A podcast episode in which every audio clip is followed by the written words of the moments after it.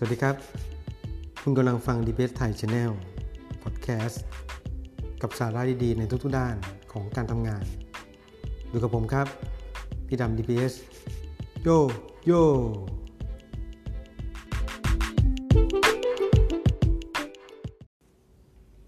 ครับก็สวัสดีครับในวันนี้เรานะครับในส่วนของ DBS Channel เองเนี่ยก็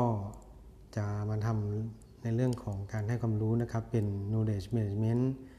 นะครับก็วันนี้เราจะมาคุยกันในเรื่องของ seven ways ซึ่ง seven ways เนี่ยจริงๆในหลาย ๆ โรงงานเนี่ย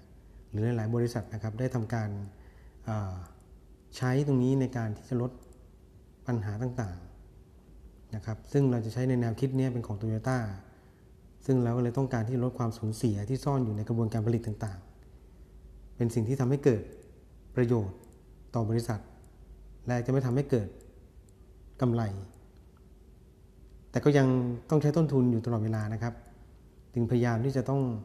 มาลดในเรื่องความสูญเสียทั้ง 7 ประการที่จะเกิดขึ้นนะครับเพื่อต้องการลดต้นทุนในการผลิตที่เกิดขึ้น ที่มันไม่จำเป็น ซึ่งวันนี้ในทางพี่ดำเองนะครับ ในทางส่วน DPS เองเนี่ยก็อยากจะนำเสนอทั้ง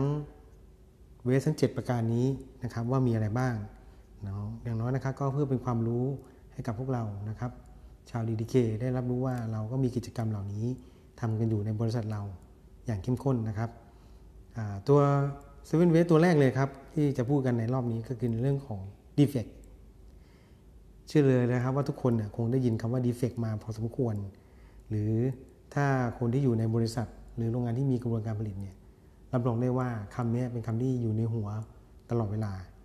ดีเฟกนะครับหรือความสูญเสียที่เนื่องจากการผลิตของเสียนะครับเมื่อสินค้าเนี่ยผลิตออกมาผิด จนทำให้กลายเป็นของเสียนะสิ่งเหล่านั้นนะครับก็จะก็จะต้องโดนนำไปแก้ไขใหม่ หรือถูกนำไปกำจัดทิ้ง นั่นทำให้เกิดการสูญเสียนะครับ เนื่องจากการผลิตชิ้นส่วนของเสียนั้นน่ยจะเกิดความสูญเสียทางด้านต้นทุนของวัตถุดิบ ต้นทุนของเครื่องจักรต้นทุนในเรื่องของแรงงาน นะครับหลายๆส่วนเนี่ยมันจะประกอบกันทำให้เราจะต้องสูญเสียในด้านเรื่องของคอสต่างๆ ที่เราลงทุนไปนะครับรวมถึงการเวลาลงทุนลงลงทุนเรื่องของการเสียเวลาในการทำงานนะครับที่ซ้ำซากเพื่อการแก้ไขอีกด้วย อย่างตัวอย่างเช่นนะครับที่เรามีตัวอย่างเช่นการผลิตอย่างว่ามีออเดอร์มาทั้งหมด 1,000 ชิ้นนะครับเราก็ทำการผลิตโดยปกติในกระบวนการต่างๆที่เกิดขึ้น ปรากฏว่า มีของเสียทั้งหมด 50 นั่นหมายถึงว่าเราก็ยังไม่สามารถที่จะปิดออเดอร์นั้นได้ใน 1,000 ชิ้นถูกไหมครับ เราเลยต้องทำการผลิตทดแทนเข้าไปอีก 50 เท่ากับว่าเราผลิตไปทั้งหมด 1,050 เท่ากับว่าเราลงทุนฟรีไปอีก 50 ที่เหลือเราต้องทิ้ง นี่แหละครับ เอากันง่ายๆง่ายๆเลย ลักษณะของของเสียที่เกิดขึ้น ของเสียที่เกิดขึ้นนั้น ไม่ว่าจะมาจากกระบวนการใด ๆ ก็แล้วแต่ จะต้องถูกทำการแก้ไขโดยทันทีนะครับ เช่นในส่วนของการผลิตเนี่ยก็จะต้องมีทางวิศวกรนะครับเอนจิเนียร์ต้องเข้าไปวิเคราะห์กระบวนการต่างๆ ว่าตรงจุดไหนบ้างที่ทำให้เกิดความสูญเสียนะครับทำให้เกิดการผลิตของเสียขึ้นมารวมก็รวมถึงนะครับเรื่องของคนด้วยนะครับ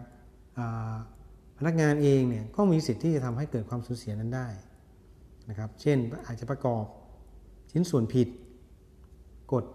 หรือ operation หรือทำการ operate กระบวนการผลิตผิดกระบวนการที่กำหนดไว้นะครับ รวมถึงตัวของเครื่องจักรเองก็มีความ error เกิดขึ้นนะครับก็ตรงนี้แหละครับนี่คือความสูญเสียที่เกิดขึ้นในเรื่องของ defect นะครับซึ่งเท่ากับว่าเราอะลงทุนไปมากกว่าออเดอร์ที่กำหนด นะครับเห็นภาพกันง่าย ๆ เลยตรงนี้นะครับ เพราะนั้นในเรื่องของอความสูญเสียที่เกิดจากการผลิตเนี่ยหรือที่เราเรียกกันว่า defect เนี่ยมันเลยมีความสำคัญเป็นอันดับต้น ๆ เลยของความสูญเสียทั้ง 7 ประการที่เกิดขึ้นหรือ seven waste นะครับที่เกิดขึ้นในกระบวนในกระบวนการผลิตเรานะครับ ก็ตรงนี้ในส่วนของทีพีเองนะครับ ก็อยากจะฝากน้องๆในเรื่องของการผลิตรวมถึง เราต้องพยายามช่วยกันนะครับมองหาปัญหาที่เกิดขึ้นที่เกิดขึ้นในกระบวนการผลิตไม่ว่าจะเล็กๆน้อยๆก็แล้วแต่ มันก็อาจจะสามารถช่วยให้เรานะแก้ไขหรือลดปัญหาของเสียที่เกิดขึ้นในกระบวนการผลิตได้นะครับแล้วก็แจ้งไปทางหัวหน้างานหรือวิศวกรนะครับให้ช่วยทำการออกแบบ แก้ไขปรับปรุงให้ดีขึ้นนะครับก็ในส่วนของ defect ครับ7 waste ตัวแรก ก็อาจจะต้องขอพูดแต่เพียงเท่านี้ นะครับเอาไว้โอกาสต่อไปนะครับ ก็พี่ดำเองก็จะเข้ามาพูดในเรื่องของ defect ตัวที่ 2 ต่อไปนะครับสำหรับวันนี้ทาง DPS นะครับ ก็ขอจบในเรื่องของอาสาระดีๆ ที่เกิดขึ้นในการทำงานนะครับ ก็ให้เป็นแนวความรู้เอาไว้นะครับ ก็วันนี้ก็คงต้องขอกล่าวสวัสดีครับ